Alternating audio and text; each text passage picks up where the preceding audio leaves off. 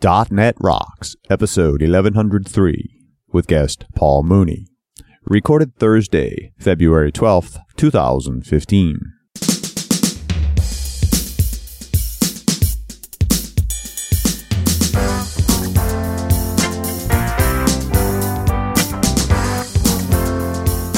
And we're back. It's .dot net Rocks. Hey, hey, hey. What's up, Richard? I'm doing the thing with the stuff still.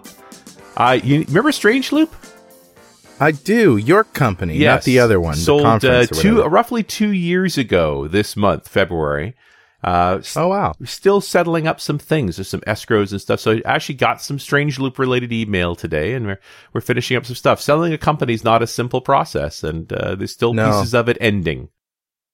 Do they still have you on as a consultant from time to time? Uh, no, I haven't had to work with uh, the uh, the buyer, um, Radware, for, for pretty much since the start.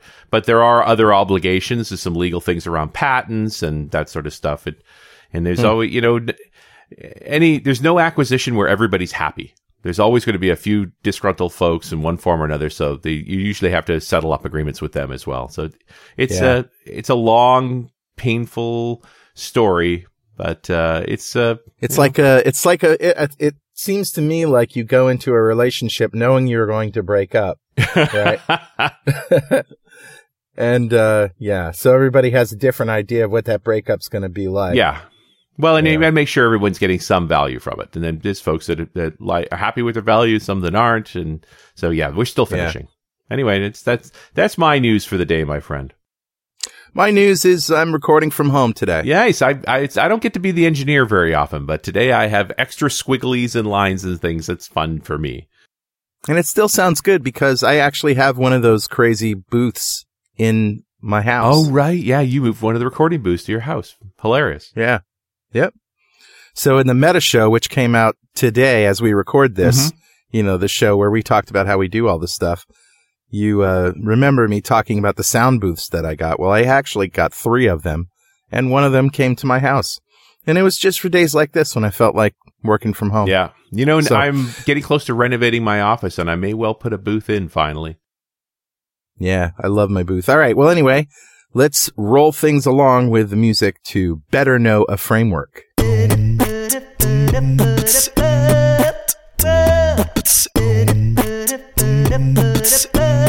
All right, buddy, what do you got? Man, I'm talking Windows ten running on a Raspberry Pi. You love that, don't you? We haven't talked about it yet, and I think we really need to. Go to tinyurl.com slash winpi2. That's W I N P I two. I uh, I did a Hansel Minutia, and we actually uh, Google Hangout it. We we streamed it, and uh, Hanselman's got his Raspberry Pi two. He three D printed a little cover for it, a little case for it. We were talking through mm-hmm. some of the elements on this. It's amazing. What's really interesting about this announcement, first of all, is that Windows, any form of Windows, runs on a Raspberry Pi is just amazing. Yes, but the Raspberry Pi two is like a quad core processor. It, you, you can get it with a gig of RAM for like sixty bucks. What? H D M I output, gigabit Ethernet. sixty like it's bucks. This is a, a, a lightweight P C for under a hundred dollars. And if I'm not mistaken, the five twelve meg RAM version is thirty-five bucks, right? Wow. What's interesting though is if you go to a place like Amazon and you see the comments, the people who are used to, you know, thirty-five dollars being expensive and, you know, liking liking to do everything are, are talking about how it's overpriced and it won't work with the old stuff. And yeah, that may be true, but for people who are new to the Raspberry Pi and coming in because of Windows ten, it's a it's beautiful. Yeah, it's really wonderful. Compelling. And I, I just... Think, you know, we used to, we used to have on, uh, in the middle of the show when people would tell us what they would do with five thousand dollars. Every once in a while, I'd buy a lot of Raspberry Pis. Right. You know, imagine what you would do with a room full of Raspberry Pis all running Windows ten. You know, the most important thing about this Raspberry Pi two and the fact that it runs Windows ten, it's an ARM processor. Like anybody who's talking about ARM is dead for Windows. Uh, and I don't think that's true. It may not be exactly the product you think it's going to be, but this is pretty interesting. And also, um, if you take a look in the press, you'll see that uh, I think it was Mary Jo Foley first talked about Windows ten for IoT, and there's going to be essentially a version that runs for free on this stuff. So there you go. Awesome. They're just making it easy for us. Yeah, no, it's very exciting stuff. No two ways about it. All right. Well, we'll see what the future holds. Uh, who's talking to us, Richard? Hey, I grabbed a comment off of show nine ninety-two, the one we did with uh, Anthony Eden, when we talked about, actually, we talked mostly about languages in that show. Remember, we talked a little Go, and we talked a little Java, and we talked a little .NET, mm-hmm. and even Erlang, as well as talking about the wonder that is DNSimple. And I don't think I could say that enough, how wonderful DNSimple yep. is. It really uh, is wonderful. And Dominic Finn had a great, I think, very relevant comment. He said, uh, cool show. I love the approach of using the right language for the job instead of getting fixed on one solution and paradigm. I think the same applies on the .NET stack. I use V B dot net for X M L-related stuff. Hey, we just talked about that. And mm-hmm. other .com finery. Yes. It's C Sharp for the bulk of my web work, F Sharp for my release tasks, and all the A I stuff I'm working on. And even then, he's still living yeah. largely in the .NET world there, because there are other, you know, Erlang can play, and Java can play, and Go can play. They all can talk mm-hmm. to each other. It's just an interesting world now when we think about working in multiple languages. Sure is. So, Dominic, thank you so much for your comment. I'm not sure if we... I searched for your name. I thought we'd already sent you a mug. But even if we... Whether we have or not, I'm going to send you another one. Uh, .NET Rocks mug is on its way to you. And if you'd like a .NET Rocks mug, write a comment on the website at dot net rocks dot com or on any of our mobile apps. We've got them for iOS, Android, Windows Phone seven and eight, and Windows eight. And that brings us to our guest. Paul Mooney is the creator of the Encrypted Token Pattern and Armor, its .NET implementation. He specializes in taking apart problems, designing solutions, and providing those solutions as downloadable software frameworks available under the M I T license. Paul occupies the space between engineer and architect. He's happiest when designing solutions to problems from a conceptual point of view, while getting his hands dirty assembling the nuts and bolts, and likes to be called a technology consultant. Mister Mooney is most accomplished in C Sharp in terms of language, however, is also very proficient in JavaScript, Java, and Google's Go language. He is a software development mentor and enjoys guiding teams of engineers toward effective technology-driven solutions to real-world problems. Welcome, Paul. Hi, guys. How are you? Doing great. Doing great. Wow, it sounds like uh, you really have your hands full in a, on any given day. Uh, yeah, that's pretty much it. And uh, not only that, but my, my wife just gave birth to a little girl a few weeks ago. So, um, yeah, that's uh, compounded the, the, the, the amount of work. Well, congratulations. Is, is, Thank you very yeah, much. Yeah, congratulations. Is this one point oh? Yeah, that's it. Thank you.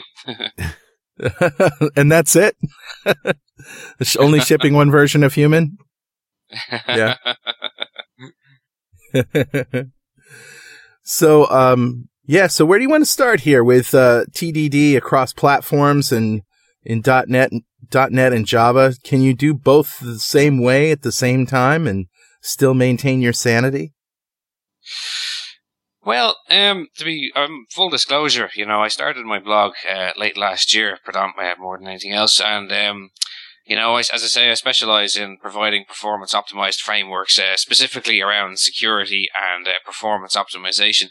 But, um, you know, I was um, I decided to start blogging on the subject. And um, I noticed that I was getting a reasonable amount of traffic in from my blog, but um, I thought I could uh, I thought I could increase that a little bit. So um, I thought to myself, you know, what's a good hook that will will um, will bring people in and, and drive traffic towards my blog? And um, it occurred to me that recently I've been uh, interviewing a little bit, and um, you know the the, the interview process. Uh, it's been about four or five years since I have interviewed anywhere, and uh, the process has changed somewhat now. Um, I know I noticed that most companies, for example, they um, you know they require you to come in for a day and spend a day coding with them, or else give you some sort of an advanced technical assessment to complete. in order to determine your eligibility. And um, there was one company in particular, um, most of the tests, a lot of the tests I did were sort of run-of-the-mill stuff, you know, multiple choice questions, what defined polymorphism and so forth. But um, there was one company I did a technical test for, and um, it was basically, it was in Java, Java eight, and um, what they wanted was a multi-threaded application that simulated a robot factory.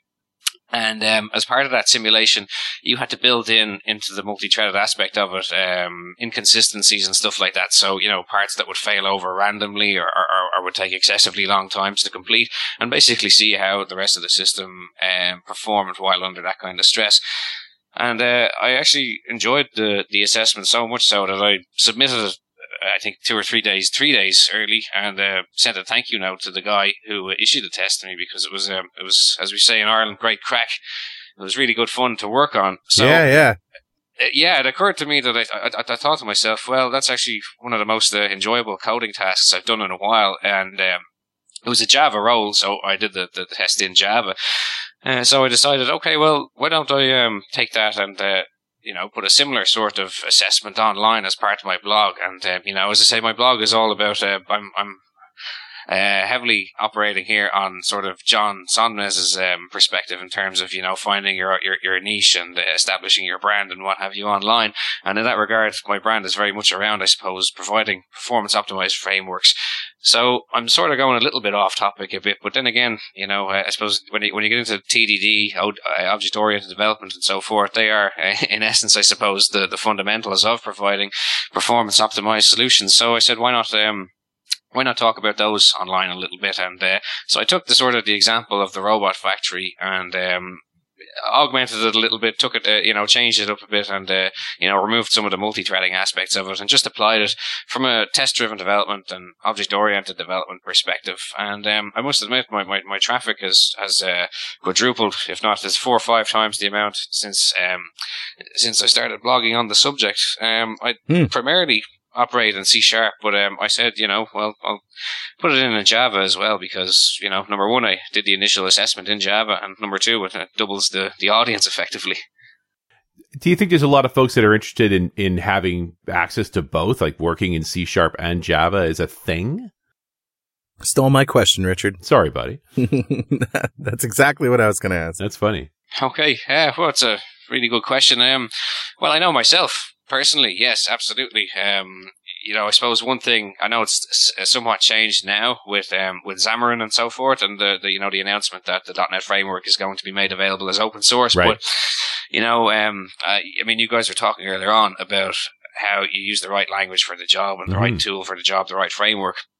I yeah. think in certain cases, you know, sometimes uh, Unix or, or Linux type solutions often fit the bill uh, for for as a uh, to you know, solve particular problems. And uh, in that regard, I've always sort of been wary that, you know, hey, you know, my C Sharp skills are increasing here year on year and, and what have you, but my, my Java skills, not so much. I, I'd, I'd like to be able to jump onto any given Java project of uh, any advanced degree of complexity and, you know, be quite comfortable in that regard, just specifically more than anything else to be able to operate on sort of non-Windows environments.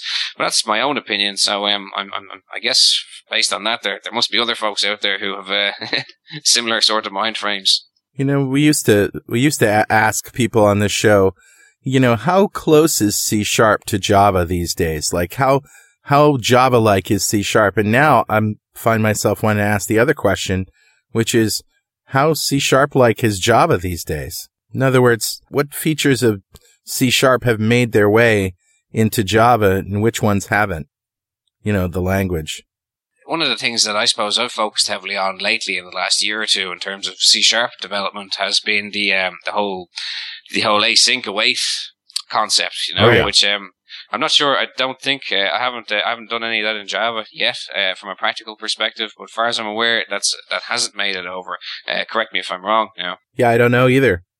Yeah, yeah. Um, I suppose from within the context of of uh, my blog and, and what ha- and so forth, um, I'm really focusing on the fundamental elements, you know, from an object-oriented sure. perspective. So it's it is quite low level. Um, I suppose what what I had planned on doing was once the the, the series on object-oriented design and test-driven design is complete, I'd probably augment that a little bit with uh, by introducing, you know, sort of a multi-threaded example. And um, I suppose when when I do that, um, I'll really be diving into the, the, the complexities of both languages, and I'll probably be in a better position to answer the question then. But for the moment, um, for the moment, they seem to be on a par. But um, you know, uh, the differences between the two, it's difficult to say, really. Mm-hmm.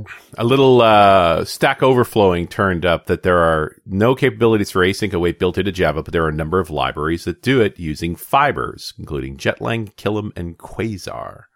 Okay. So this is yeah, whole idea Java, of lightweight threads. So, you know, java dot util dot concurrent. Yeah, which is more, they say it's more like the T P L. The, yeah. Yeah, interesting. It's interesting. You know, they, they yeah. They, the, the thing is, they're both virtual machine languages. Like, they're way more similar than they are different. It's Absolutely. always the question of why would I use both together? But I, I'm wondering if they're they're good at the same things. Other than I don't want to rewrite stuff, I just want to interoperate. There's, a, there's not really an advantage one way or the other. It's just sort of skills. Sure. But I guess when it comes to testing, are you typically running into situations where people are trying to do the same app in Java and in C Sharp and want to keep those tests as close as possible? Or I guess that's what I'm asking. Or, or are you just talking about somebody who uh, is going to do test-driven development in both languages on different projects? Yeah, um, essentially, as I said, um, it's it's really to reach a, a more varied audience, if I'm honest, you know, um, because uh, the, at a fundamental level, as you said, they are uh, effectively they're, well, they're very similar, if not the same, um, yeah. in terms of their, their structure. So, uh, so yeah, I figured if I could reach out to um, to C Sharp developers and Java developers at the same time, um, well, I mean, number one, I get a lot more traffic, and number two, um, I sure. suppose uh, it helps a lot more folks. Yeah, more folks can understand and, and sort of grapple with these things. Do you find, uh, I mean, you're off in the market right now, trying to, you know, uh, getting interviewed. Are people embracing T D D? Is that, is that an expectation for a modern employer now?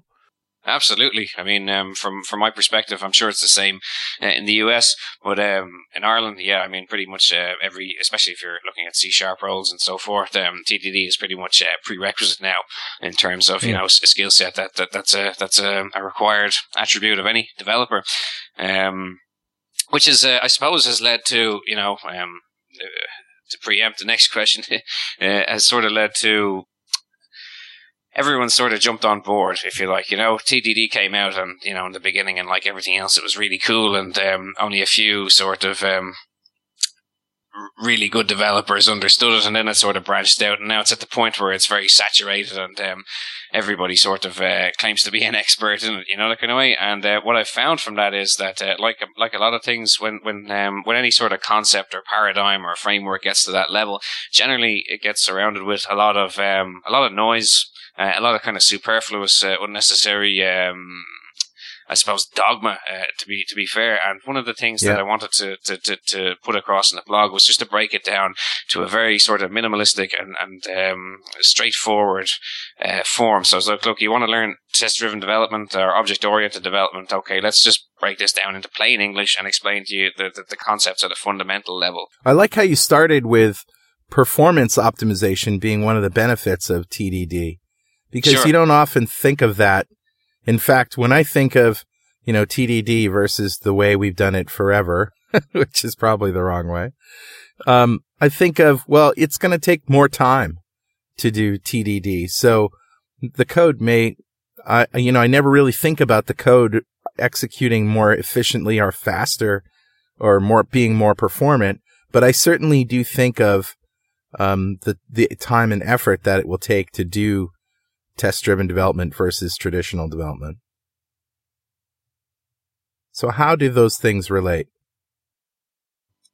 Well, um, I suppose uh, on one argument is that it comes down to practice, you know. Um, I mean, they are, you know, fundamentally two different approaches, and um, I think we've all been in situations where it's very tempting just to dive in and start um, you know, implementing a solution immediately without stepping back and taking into account the, the overall design or, or any sort of testing that, that, that may be involved or necessary. But, um, you know, I, I think every, I, I personally, you know, I, I struggled, well, I wouldn't say I struggled, but, um, you know, I, I, I certainly had to take um, slow steps in the beginning with test-driven development. and um, you know, to get my head around it. But uh, I suppose you quickly move on until until it becomes second nature. Um, You know, and uh, as I said, there is um, there there can be a lot of noise around it, a lot of unnecessary sort of elements to it. Um, you know, for example, you you know, you, you often open up a code base and you see someone who's got a class called person, and that person has a property called, um, we'll say arm, and uh, there's a test associated with that where they say, like, you know, uh, person P equals new person, um, arm equals new arm, and then assert that the arm is not null or something like that, which is, you know, completely uh, sort of missing the point, I suppose. But um, once you Uh, I suppose, from my own perspective, uh, practice, I suppose, um, gets you to the point where you can code effectively from a test-driven perspective, uh, quickly as you could, or near enough as makes no difference as you would if you were to dive straight into the implementation. Well, I suppose another aspect of that is the, the, the complexity of the, the problem or the solution you're putting together. I mean, what I've often found is sometimes T D D can save time in that, you know, you're sort of predicting from an almost pessimistic perspective what is going to go wrong with the code, what's going to go wrong with the various components.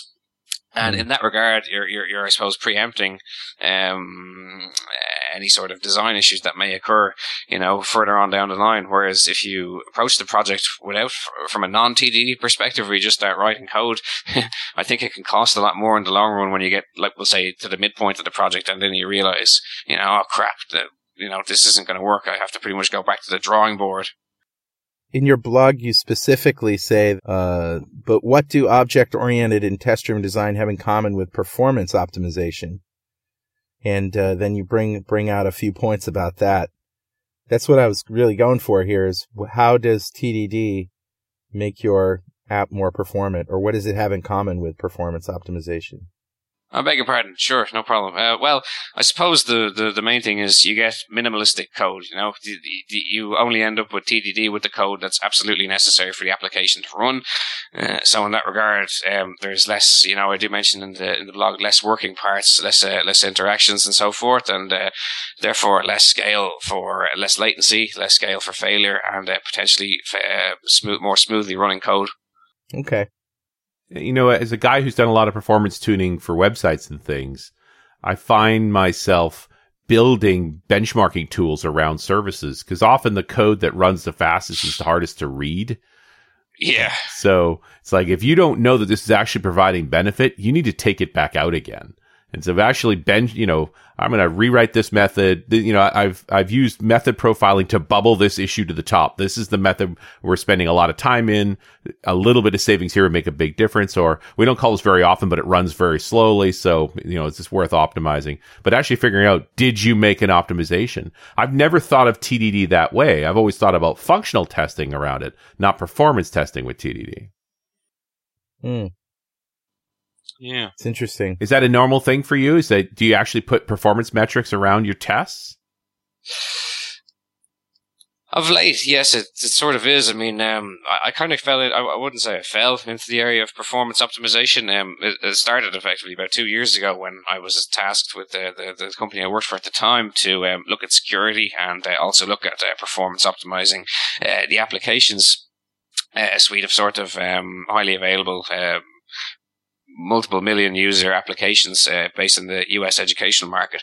So um, in doing so, I sort of, um, you know, uh, ended up, I, I, as I said, I wouldn't say I fell into the whole area of performance, performance optimized development. But um, one of the things that I took from it was that, you know, these are kind of things that you need to think about think about early on, because once the application is at a certain level of maturity, it's very difficult to retrofit that kind of thing. So right. I, w- I wouldn't say that I, I performance test. I mean, I, I do a lot of B D D as well, you know, behavior-driven design. Mm-hmm. Um, it's it's very difficult, I suppose, to implement performance uh, metrics in tests because, you know, I suppose technically they shouldn't really be there because you're only testing a component. But um, with with B D D, uh, I tend to, because that's a little a little bit more loose, I find, in terms of you can actually interact with real components as opposed to mocks and things like that. So I would tend to, you know, uh, use behavioral-driven tests to um, plug into, I suppose, performance metrics. I often do it uh, to provide a practical example. Um, I came up with a, a JSON parsing library for C Sharp there um, mm. a couple of months, about a year ago. Um, specifically, it was to avoid things like the large object heap in, C in, in, in .dot net and things like that. You know, if you've got large JSON payloads over eighty-five kilobytes. And um, what I wanted to do there was compare it to other JSON parsing frameworks, you know, to, to, to guarantee that you are actually getting, despite the fact that, as you alluded to, the code may be slightly more complex, but just to prove sort of that you are actually getting benefit from it. Uh, so in that regard, like I'd have um, uh, various tests which would, uh, you know, execute a method using my framework with a number of other frameworks and compare the response times of both. I like how in your blog posts, and, and I'm referring to the series of blog posts that were, you know, that prompted this discussion uh, yeah. at inside the C P U dot com about or object-oriented test-driven design in C Sharp and Java. Sure. So, um, the w- one one of the things that I like is you say basically the rule of thumb is abstract everything, and I can't tell you how how good advice that is. And uh, thank you very much. Yeah. Yeah, then any time that you find yourself in a in you know coded into a corner, make a yeah. le- make another layer of abstraction. It's usually the answer. Yeah, that's uh, very good advice. All right. It's a funny actually point on that actually when I that was one of the things I mentioned earlier, how you know it took a, a little bit of time to get my head around the concept of T D D in the beginning. And um, the concept of abstracting everything was one I actually struggled with because, you know, I, I was uh, something of a purist from an object-oriented perspective. So if I had a class um, which didn't have an abstraction, or so we'll say, and, um, you know, I was putting together some, some unit tests for it or or, um, or for another test, rather, that would interact with that component, you know, the rule of T D D is you can't uh, have your, you're testing one unit at a time. So if it requires uh, another unit, you mock it, which means that I'd have to take my, my, my implementation that doesn't have an abstraction and uh, effectively abstract it simply to facilitate the existence of the unit test, you know, and from a, from a, I suppose a dispassionate and a purist perspective on a, on the object oriented side, I, I thought to myself, well, geez, I hate that, you know, that's, that's pretty crap. I don't want to have to, I don't want to have to change my, my, um, my beautiful model to, to, to, to just to facilitate the unit test. But, um, you know, I've obviously done a, a complete one eighty on that now and completely agree with you. Um, as I say in the post that, uh, no, look, just abstract everything. It's, uh, it works out easier in the long run and it just makes things a lot more flexible. Code's not done until it's testable. Yeah, absolutely. It's just an it's, a, it's an interesting thought, right? Generally, you're thinking about testing as this sort of necessary evil. The idea that you'd adapt your code to make it more testable is, uh, I think, it's going to be resisted by a lot of folks too. It's like, well, why why would I do that?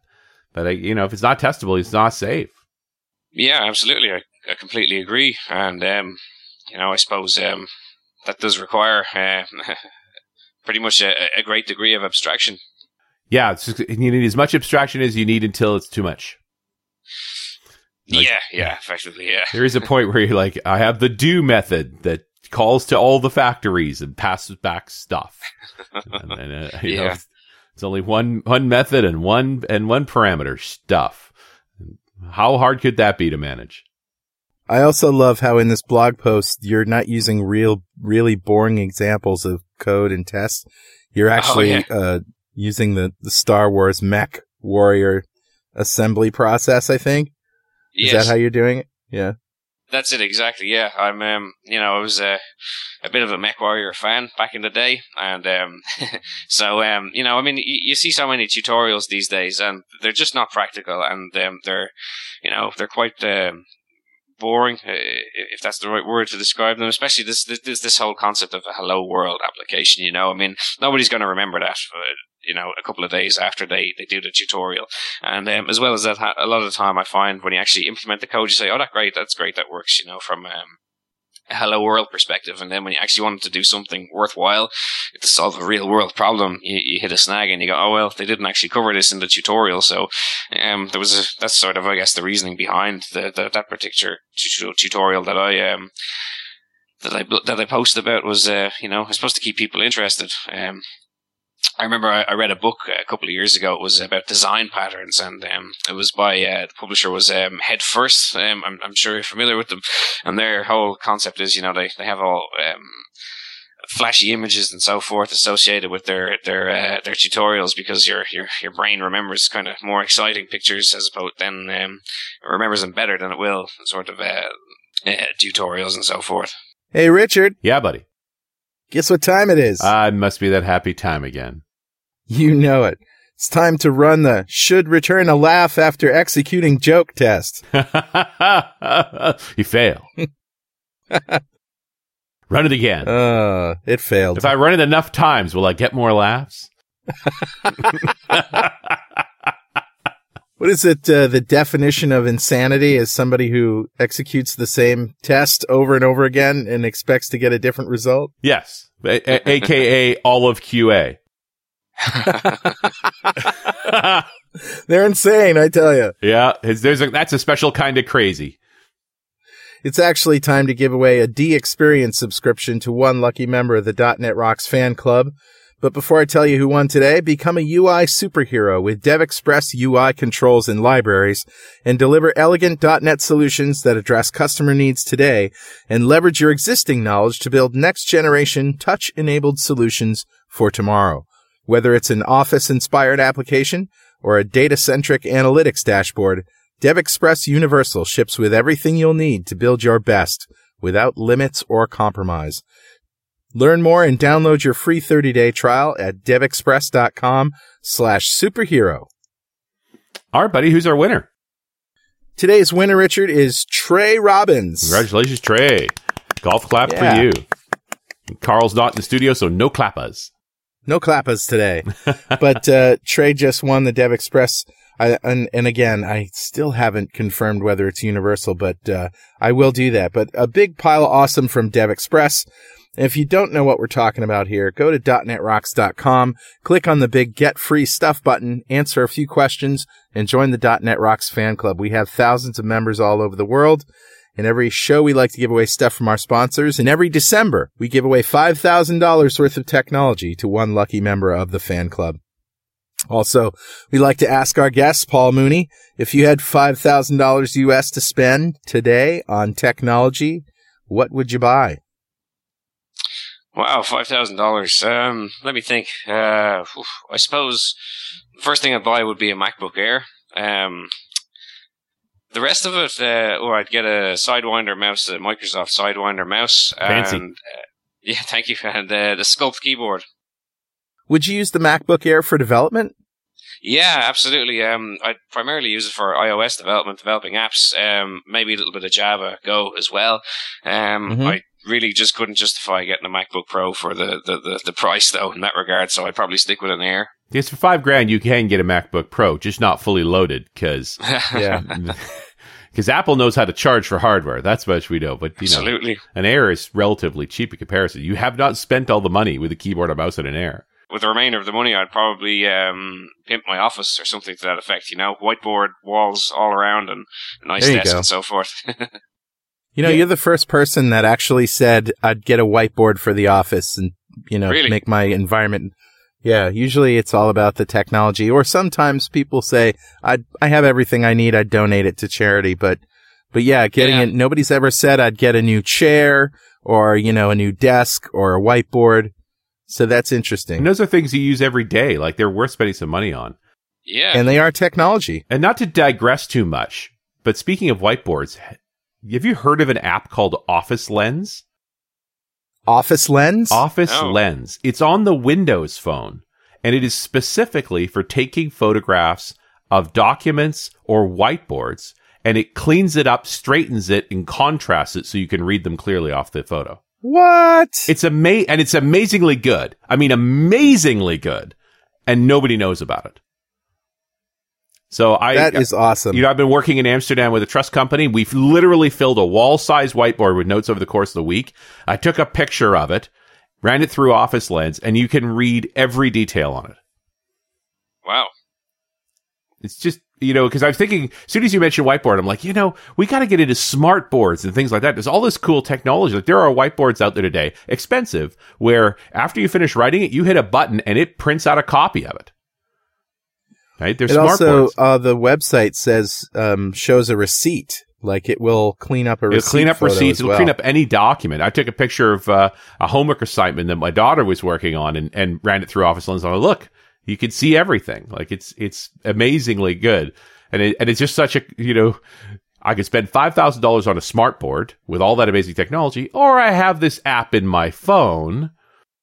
But Done. It looks like it doesn't digitize it. It just, like, if you take a picture of it at an angle, it straightens it, straightens it. it out and cleans it up. But it also makes the whites whiter and the and the blacks blacker. Like, it increases the contrast, so it's easier to read. Yep. Yep. Sorry, total yeah, derailment, that. But you just got me going on the whiteboard thing. Because that's a great thing. We use whiteboards a lot. Yeah, and you know, and I imagine that if you were going to do any sort of O C R, you'd want to run it your picture through this first. Yeah, you ran it through that and then you pumped know? it to O C R. You got a pretty good chance it's going to be parsed. Yeah, that's nice. Nice find. Just a random digression. I apologize. You know, one of the things that's really cool when I look through your blog post, uh, and, you know, I don't do a lot of Java. In fact, I do no Java. And it's sure. only when I get together with my brother after work, you know, and have a have a drink that we actually talk about programming. And uh, that's where I first learned that Java didn't have properties, that there are getters and setters. And we had to get over that little syntactic hump, a hurdle, before we could move on. But yeah. I'm just noticing the, how similar Java and C Sharp are when I look through, especially, you know, like in the third, uh, the third part, part two, rather, the practical example part two.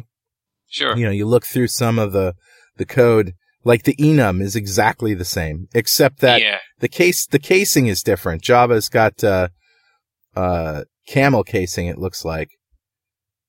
And, uh, yeah, but is that, is that casing just a Java standard across the board, or was that net, was that, uh, something that you did just be, out of, you know, cultural respect, let's say? Uh, no, actually, as far as I'm aware, it's a, it's a standard across the board with, um, with Java applications. Um, you know, I, um, I use uh, IntelliJ to develop in Java myself. And, um, mm-hmm. uh, when you format the code, it automatically corrects it to, you know, to be camel cased. So, um, assume, presumably then it's a, an industrial standard. It's really cool. Yeah, it, it is remarkably similar. And I wonder if we're just looking at a subset of language, you know, that you're not using the C Sharp parts that are unique to C Sharp and the Java parts that are unique to Java, because you are trying to build compatible code. Absolutely. That's exactly the point. Yeah. yeah. Now, here's another question. Where does Xamarin fit into this idea? Because I, I believe you can write in C Sharp and compile in Java. I mean, you can at least do that in Android. Does does Xamarin have anything for just plain old Java? I really don't know, uh, to be honest. Um, Xamarin, I'm I'm I'm not uh, I'm not too au fait with in terms of um, its implementation. Um, you know, obviously it's a recent announcement, and um, following following that uh, story with with interest, but. Um, In terms of the implementation, I'm not one hundred percent sure on how it's going to work in that regard. Yeah, I think that's something that I got to put on the back burner and ask the Xamarin guys next time I. Next For time sure, I absolutely. And it, wouldn't it be compelling? You know, this idea yeah, that it would. Doing cross-platform development. I mean, that's what Java was originally supposed to be about. Remember, one language, it's, multiple operating systems. Yeah, it's ironic, isn't it, it that uh, C Sharp has more cross. platform compatibility than Java these days? Only because Miguel Diaz-Casa is amazing, but yes. Yeah, yeah. But, you know, the other part of this is that Java became multiple languages, too. I don't know how much you've dabbled in this, Paul, but, you know, going into stuff like Clojure and you know, there's oh, all and kinds Scala. of... Yeah, it's really interesting yeah. languages that run against the J V M. Absolutely. The... uh Here's a question then. I mean, isn't there a case here, once you, once you're looking at multiple languages, you're doing testing, for writing the tests themselves in a separate language? I've seen folks use Ruby as the language to do the tests against stuff like mm-hmm. C Sharp and Java. I, I love that idea. I'm not sure about you guys, but I, I absolutely love that idea. Um, particularly, I like the idea of being able to script the tests, you know, to be mm-hmm. able to use something like uh, like Ruby or Perl or, or even PowerShell to, I suppose, be able to test um, I wouldn't say I wouldn't say on an ad hoc basis, but uh, you know, to, to be able to write dynamic tests in real time and test them against sort of known abstractions and known interfaces and things like that, I I, I think the idea of that's really cool. Plus, you're talking about a language that's really terse too. Like, I don't know that I want to build apps in Ruby, but I've been dabbling in Ruby more because I've been playing with Chef, because you know, DevOps stuff. Yeah. And it's a very pleasant language. Like, it just in the sense of, you don't, it doesn't take a lot of characters to get stuff done. And so it feels like tests would be pretty pleasant to write that way. Absolutely. I'm, I'm exactly the same. It's a, you know, it's, it's a great, uh, particularly when you're writing scripts against uh, like yeah, big data or something like that, like Ruby, I think is fantastic, but I wouldn't go, uh, I wouldn't necessarily build an application in it either. Well, it's sort of this abstraction, and we were talking about abstractions, but it's like, ah, Ruby's an abstraction on top of the J V M, da da da da da. That gets slow. But I find, I mean, you're a performance guy. Do you care how fast your tests run? Uh, no, no, not particularly, no. Um, I mean, the tests are, are generally predominantly run on, on, on developers' local machines, you yep. know? I mean, um, uh, obviously that you might have something like Team City and so forth, but, um, that's, that's more of, as you said, the DevOps type thing. So I've, I've never, I've never been in a situation where there was a, a requirement or an S L A that uh, code needed to be deployed, uh, uh, in a specific manner or, by, or within a specific time frame. I, I have absolutely run up against, we need our tests to run faster. It's just, really? Yeah, well, just because they were doing a continuous deployment model and they want to be able to make changes oh, right, and have right. it out within the hour.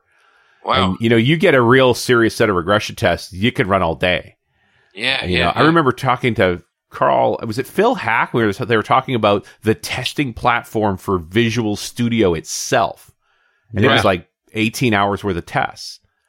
Wow. But the, the nice part is, because tests are discrete units, you just decompose against more and more machines and run everything in parallel.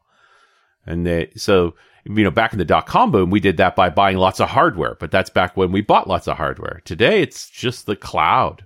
Light up the instances you want, load them with things, and run blocks of tests against them. How many would you like? It's sort of a trade. Do I write, run, fire up one V M, run all the tests? ten V Ms and run it a tenth of the time? Like, what's more expensive? You run one for longer or more for less time? And when you're playing for utility computing, it's remarkably close cost-wise. Wow. Yeah, it sounds fascinating. It's a crazy way to think about this problem, but it's, you know, I I like the way you're taking this on with the abstraction, so that I keep my blocks of tests small, then yeah. I can spread them across. My, my thought right away is, I can spread that out. I'll run that across many V Ms. Absolutely. But maybe that's just me, and I've got weird problems. No, I, I completely agree. And um, as you said, one of the, well, that's one, that's actually an element I'm working on at the moment, the sort of microservice architecture, um, where, you know, you've got sort of, you, you can scale out, you, you can have an um, an application that has logarithmic complexity, and that, you know, um, pretty much you want it to run faster, you just spin up more micro instances. Yeah. Um, yeah. Which I suppose is, is one, one advantage. I mean, we, we alluded to earlier in terms of why Java over C Sharp and so forth. Um, And I know that's all changed with Xamarin, as we said, but with Java, like, uh, cost often comes into it. So if you're spinning up, we'll say, uh, large numbers of instances, uh, I mean, on A W S, for example, and Azure, uh, obviously, Unix instances are somewhat or significantly cheaper than, than Windows often, uh, last I checked anyway. So, you know, if you can write the same code in Java as you can in C Sharp, you, you, you might, you might save, uh, You might save a few bucks, but um, as, as you said now, the, the, the C Sharp guys uh, obviously have, working with Xamarin and so forth, uh, closed that gap, which uh, I think is great, because uh, you know, it means that you don't have to switch over frameworks anymore. One other thing, I mean, I'm looking at your, your posts, and we're talking about, you know, writing your own JSON parser, and my mo- my oh, yeah. visceral reaction is, why would you do that? You know, it's like, this is a pretty known thing. Do you really think you can write a better one than the Microsoft guys have? Do you know that um, there's a great feature of Visual Studio, which I'm going to feature on a Better Know framework coming up here, where if you just copy some JSON into the clipboard and you go to Edit Paste Special, you can paste C-sharp code that is translated from that JSON. In other words, classes that uh, that JSON takes the shape of. Wow. Yeah. Wow, that's really interesting. I didn't know that. It's a very cool feature that yeah. I didn't really un- I didn't really know hmm. until I started uh, looking at it. For there's also X M L. So if you okay. have a huge X M L document, and instead of going through the process of creating an X S D and all of that stuff, you just paste that into a new class, uh, you know, C S file as X M L.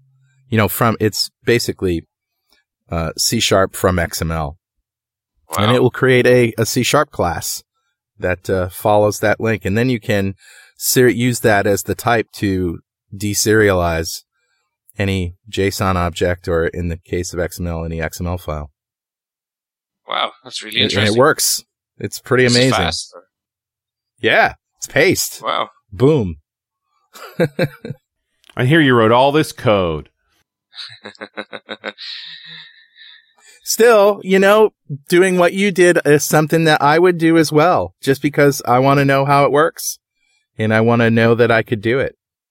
Well, yeah, I mean that is that is one one uh, one motivation behind it. Obviously, the, the primary motivation was, um, as I said, the, the company I worked for at the time, um, they used to deal with um, massive, massively, I suppose, almost inefficiently sized data structures. You know, I mean, these things were, some of them were two, three, four megabyte JSON files, um, which was, you know, ridiculous sending that kind of stuff back and forth across the web.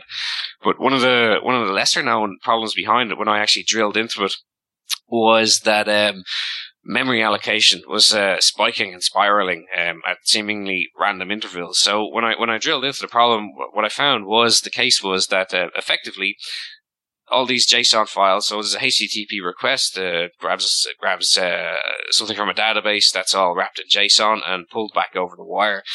When that JSON was returned, it was um, cached in a string variable. So you know if the thing is um, If the if the uh, if the JSON was over eighty-five kilobytes in size, the .NET framework automatically targeted that um, for the uh, in terms of garbage collection in the large object heap.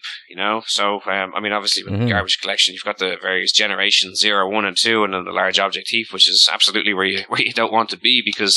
Um, For example, with, uh, with with I I S, what I found was that um, I I S will actually, when, when the garbage collector runs, in order to get rid of or to, to, to dereference everything in the large object heap, it will effectively suspend every single thread in I I S while that's happening. So there's Ouch. a lot of yeah, a lot of na- a lot of nastiness in that regard, which just simply, ca- despite the fact that the code was all it was all good code, you know, um, the async await. Uh, Dependency injection, everything like that. They, they, they, um, you know, they, they actually put put a good amount of work into developing the application. But one thing they hadn't thought about was the size of the payload coming back and forth.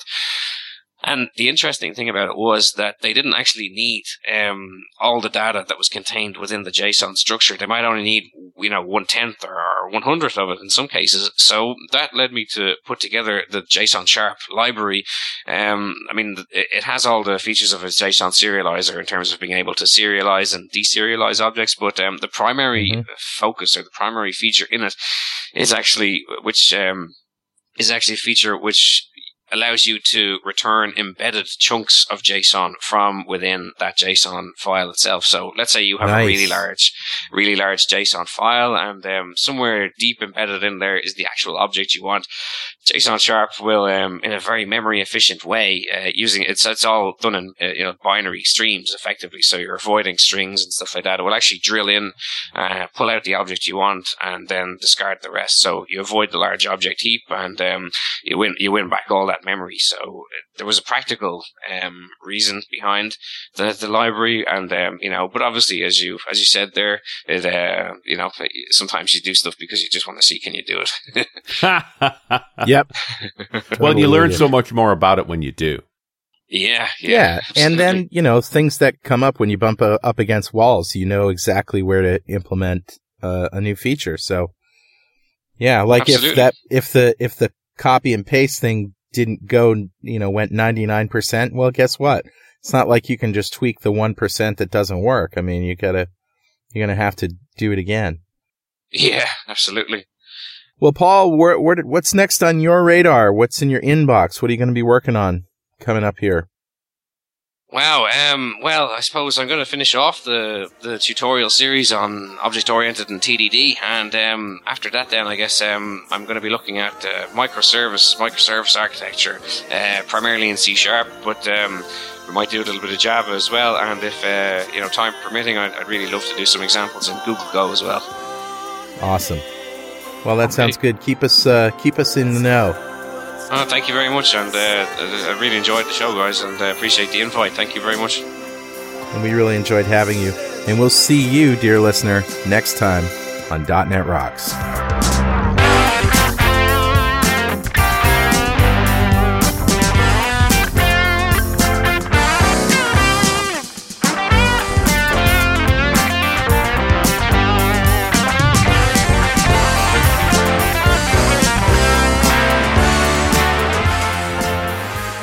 .dot net Rocks is brought to you by Franklin's Net and produced by Plop Studios, a full-service audio, video, and post-production facility located physically in New London, Connecticut, and, of course, in the cloud.